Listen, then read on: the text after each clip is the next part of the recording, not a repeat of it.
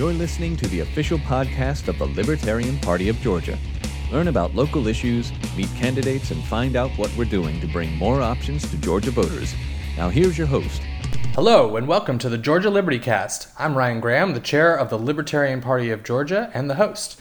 Uh, even though I am the chair, I do have to say that the opinions that I mention in this podcast are not necessarily those of the Libertarian Party. Um, that being said, I'd really like to go over what I hope this podcast sort of becomes. Um, I think that there are a lot of different news outlets in Georgia who do a pretty good job getting the news out, but not really from a libertarian perspective.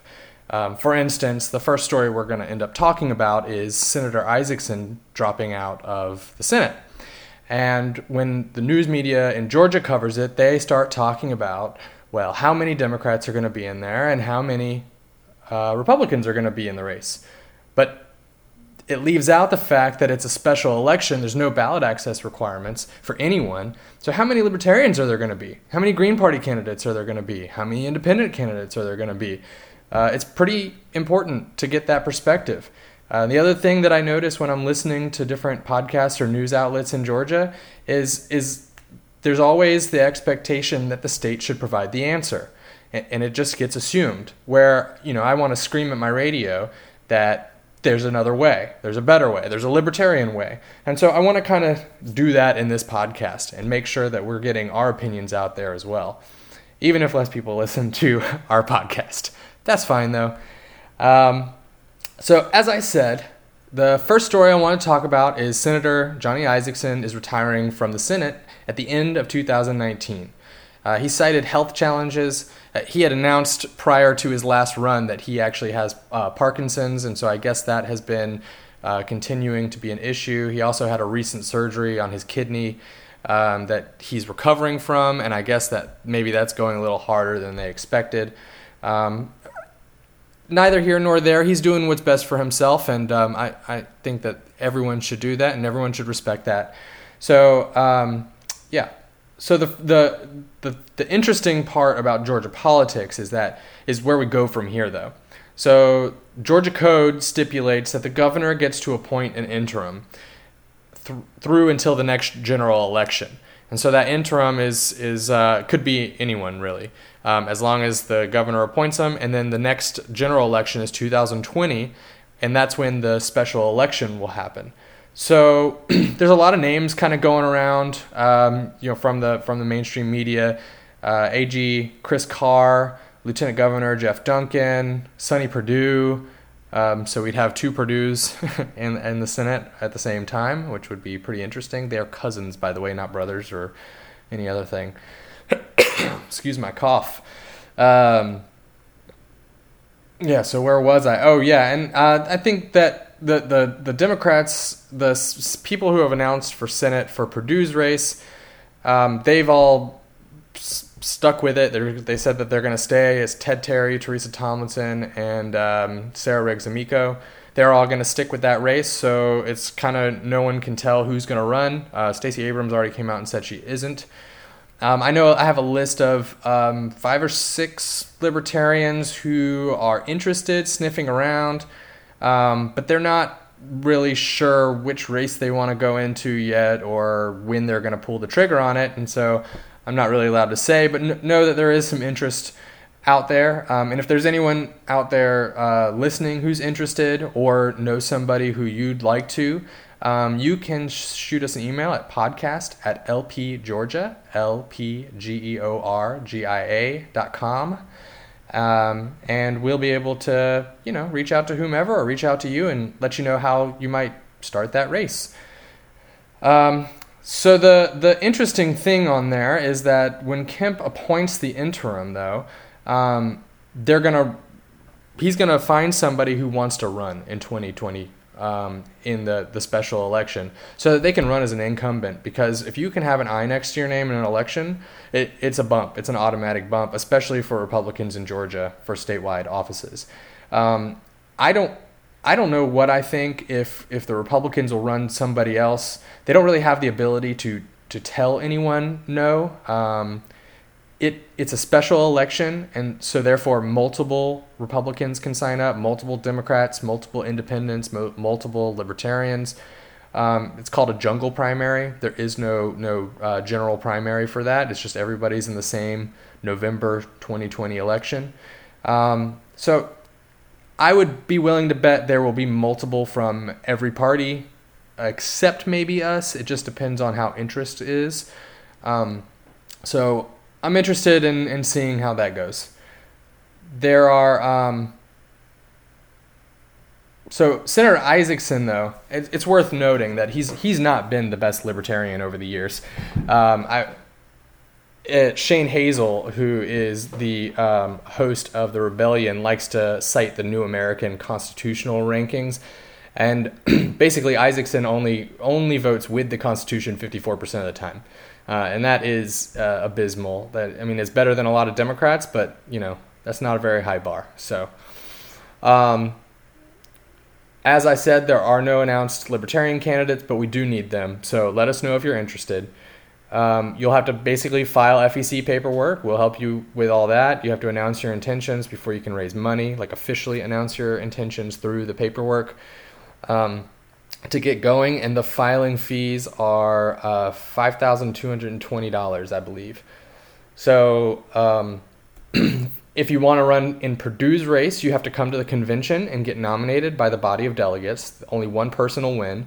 Um, we don't do we don't do a primary, so you have to come to our business session, get nominated, and then um, the delegates will vote yes or no, essentially, on you.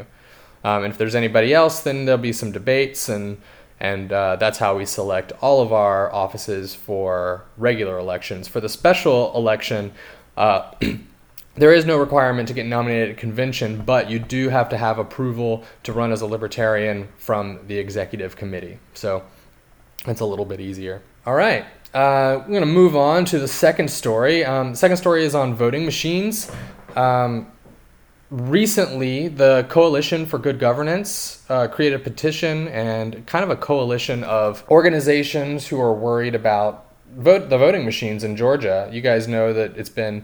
such a hot topic as we move from the old Diebold machines into the new ones that are um, still touchscreen, but they provide a, a printed ballot with a barcode, which is the major problem. Recently, when they were testing these uh, machines, they, they all they did was test them for functionality. They didn't test them for security.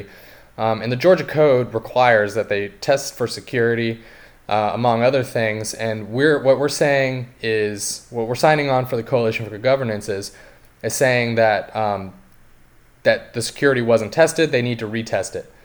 So the Secretary of State has agreed to retest, but they also came out and said that there's no point in doing it. So they're not feeling, uh, you know, there's no telling what they're going to do, uh, if they're going to do it correctly this time. You know, they didn't think it was important enough to do it last time, um, but... We're we're gonna go from there. Uh, it's been a good good uh, coalition for us, or it's been a good good partnership for us, um, getting out in front of some of these uh, ballot issues that have been so important to Georgians, uh, and making sure that you know every every person in Georgia has a voice and is able to vote, and and their votes get counted correctly. That's important to the Libertarians, uh, and so we are gonna keep backing those organizations that are um, making sure that every Georgian gets a voice. All right, um, so the next story is red flag laws. So for those of you who don't know, red flag laws are basically laws that get put in place that allow the government to come in and take your guns if you show certain red flags. Usually they are things like um, uh, if, if you say certain things, or if you are mentally unstable in some way, then... basically like your neighbor can flag you and, and, you know, report you, and then a judge or the police can take your guns from you. Uh, and then they'll, you know, they, they do the due process later. So, um, Trump has now famously said, take the guns first, then due process. Uh, a lot of Libertarians can see the problem with that.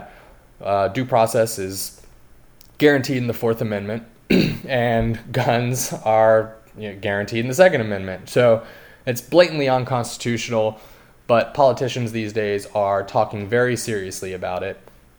Um, and it seems like Republicans have typically been on our side with this, but, you know, as I said, Trump famously said the then due process. Other uh, other prominent Republicans like Dan Crenshaw, among others, have, have basically backed it, uh, backed red flag laws, essentially saying that as long as it's a Republican-branded red flag law, it's okay, and we should all think it's okay because they've been good on guns. But I mean, I, I don't care how you brand it. If you're going to take my guns, you're you're being unconstitutional, uh, and that's why people really need to fall uh, support the libertarians, because we believe that gun laws are illegal in all form and fashions. I did get a chance to talk to some um, representatives from Georgia Carry, um, and they seem a lot less worried about Georgia in particular passing any gun laws. Kemp ran a campaign on uh, guaranteeing us our gun rights, and uh, he, he doesn't really show any kind of um, intentions to go back on that campaign promise. Uh, so that's that's pretty good. We're we're in a pretty good place, I think.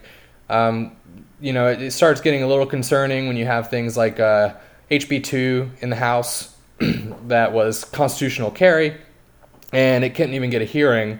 But uh, the Georgia Carry folks are are pretty... pretty okay with that, because it's it's basically the the person who was sponsoring that bill uh, is Matt Gertler, and he's not exactly popular with the establishment, so they don't they don't do things uh, for him as, essentially. And so if somebody else was carrying that bill, it probably would have actually got a hearing, because Georgians are typically good on guns.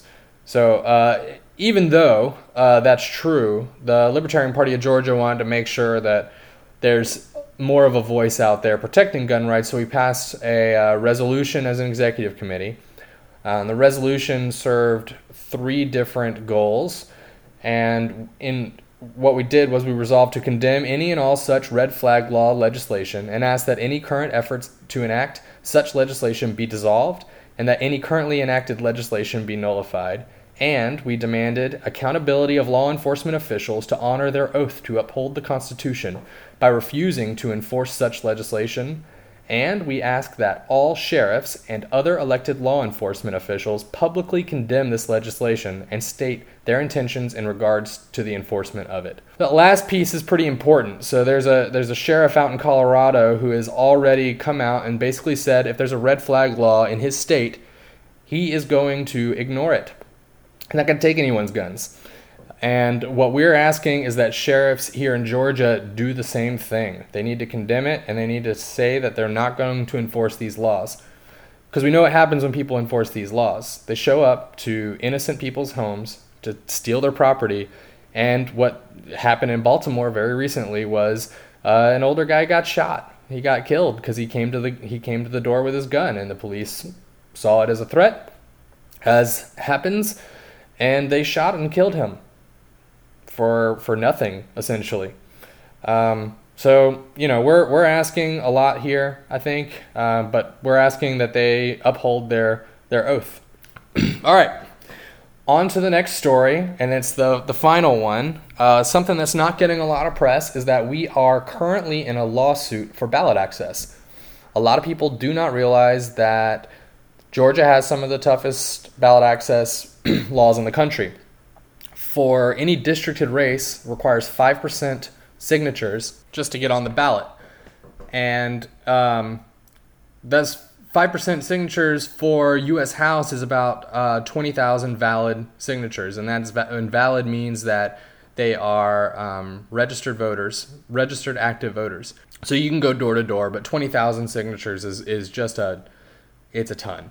And so we have a lawsuit right now where we're suing the Secretary of State in federal court on behalf of uh, all U S House candidates, independent, third party, um, everyone but the Democrats and Republicans, essentially, to kind of get that reduced. Uh, in the, in the past, the Constitution Party and the Green Party have sued in the same way for president, and they had the, the requirement reduced from one percent of the vote Uh, of the active registered voters down to seventy-five hundred vote uh, signatures, which is amazing, is, is way easier. Uh, for reference, there are about seven point five million voters in Georgia, which means that would be about seventy-five thousand signatures to get on the ballot, um, and instead it's seventy-five hundred, so it's it's huge.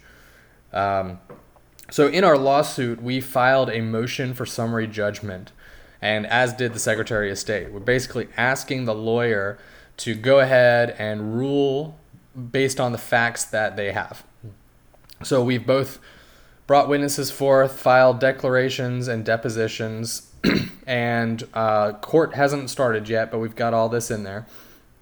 And we asked the judge to say, you know, to just go ahead and, and you know, make their, uh, assess the situation and make their ruling. And so if, if they rule on behalf of, of the Secretary of State, essentially nothing will change. If they rule on behalf of us, then we're not sure what'll happen. It, you know, that that's the thing, is it'll either be decreased amount of signatures to, to zero, or somewhere between zero and the twenty thousand that, that it requires now. I'd imagine it would be less than the seventy-five hundred required for president and statewide as it's districted, but we're not really one hundred percent sure. What we are sure of is that essentially the judge is going to, we, we've presented some, some very good evidence, and the judge is not going to be happy with going with the Secretary of State. It's going to be reluctant, and it's going to be based on precedent. If they go with us, it's going to be pretty scathing as well. So I think we have a lot of ammunition going forward, regardless of what happens. Um, and we also have a bill in the state house to help change the law down to a max of two hundred, uh, two hundred signatures.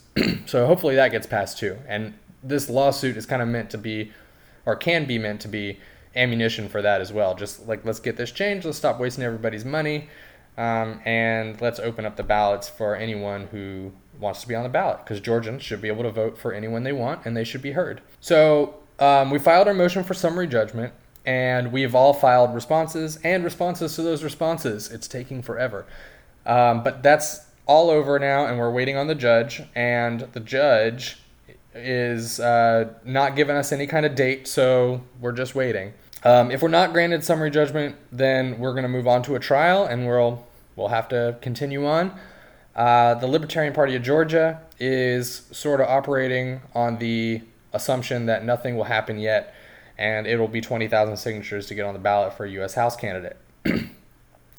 In my opinion, um, I think people should be running for lower offices than that, where the requirements are lower. So for Senate, it requires about nine, you, for state Senate, requires about nine thousand signatures, and for state House, about two thousand. Um, as far as the lawsuit goes, our lawyer has offered to, to do all of it with, um, he's waived all of his fees.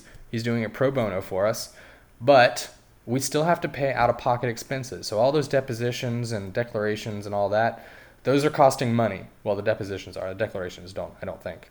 Um, Thousands of dollars, though. So we think that we're estimating that the costs are going to be between ten thousand dollars and fifteen thousand dollars. We've raised fifteen, uh, ten thousand dollars right now, and our goal is fifteen thousand dollars. So what we need is for people to go out and donate money to our lawsuit. And you can do that by going to L P Georgia dot com, same as earlier, L P Georgia dot com. And at the top, there's like a, one of those thermometers with fifteen thousand dollars as the goal, and we're at about ten thousand five hundred dollars. So go there, click on it, contribute anything you can, ten dollars, fifty dollars, one hundred dollars. Um, every little bit counts. Please, please, please go out there and, and, and donate. That's it for this episode. If you liked it, please subscribe to us. Please review us on um, iTunes and Spotify and Stitcher. We're everywhere that you can be, and we need we need reviews out there to make sure people are listening to this. If you have any ideas or anything you want to talk about, if you want to be on the podcast, Um, email us at podcast at L P Georgia dot com. You've been listening to the official podcast of the Libertarian Party of Georgia. The theme song for this episode was Metaltania by Kevin MacLeod, released to the public domain through free p d dot com.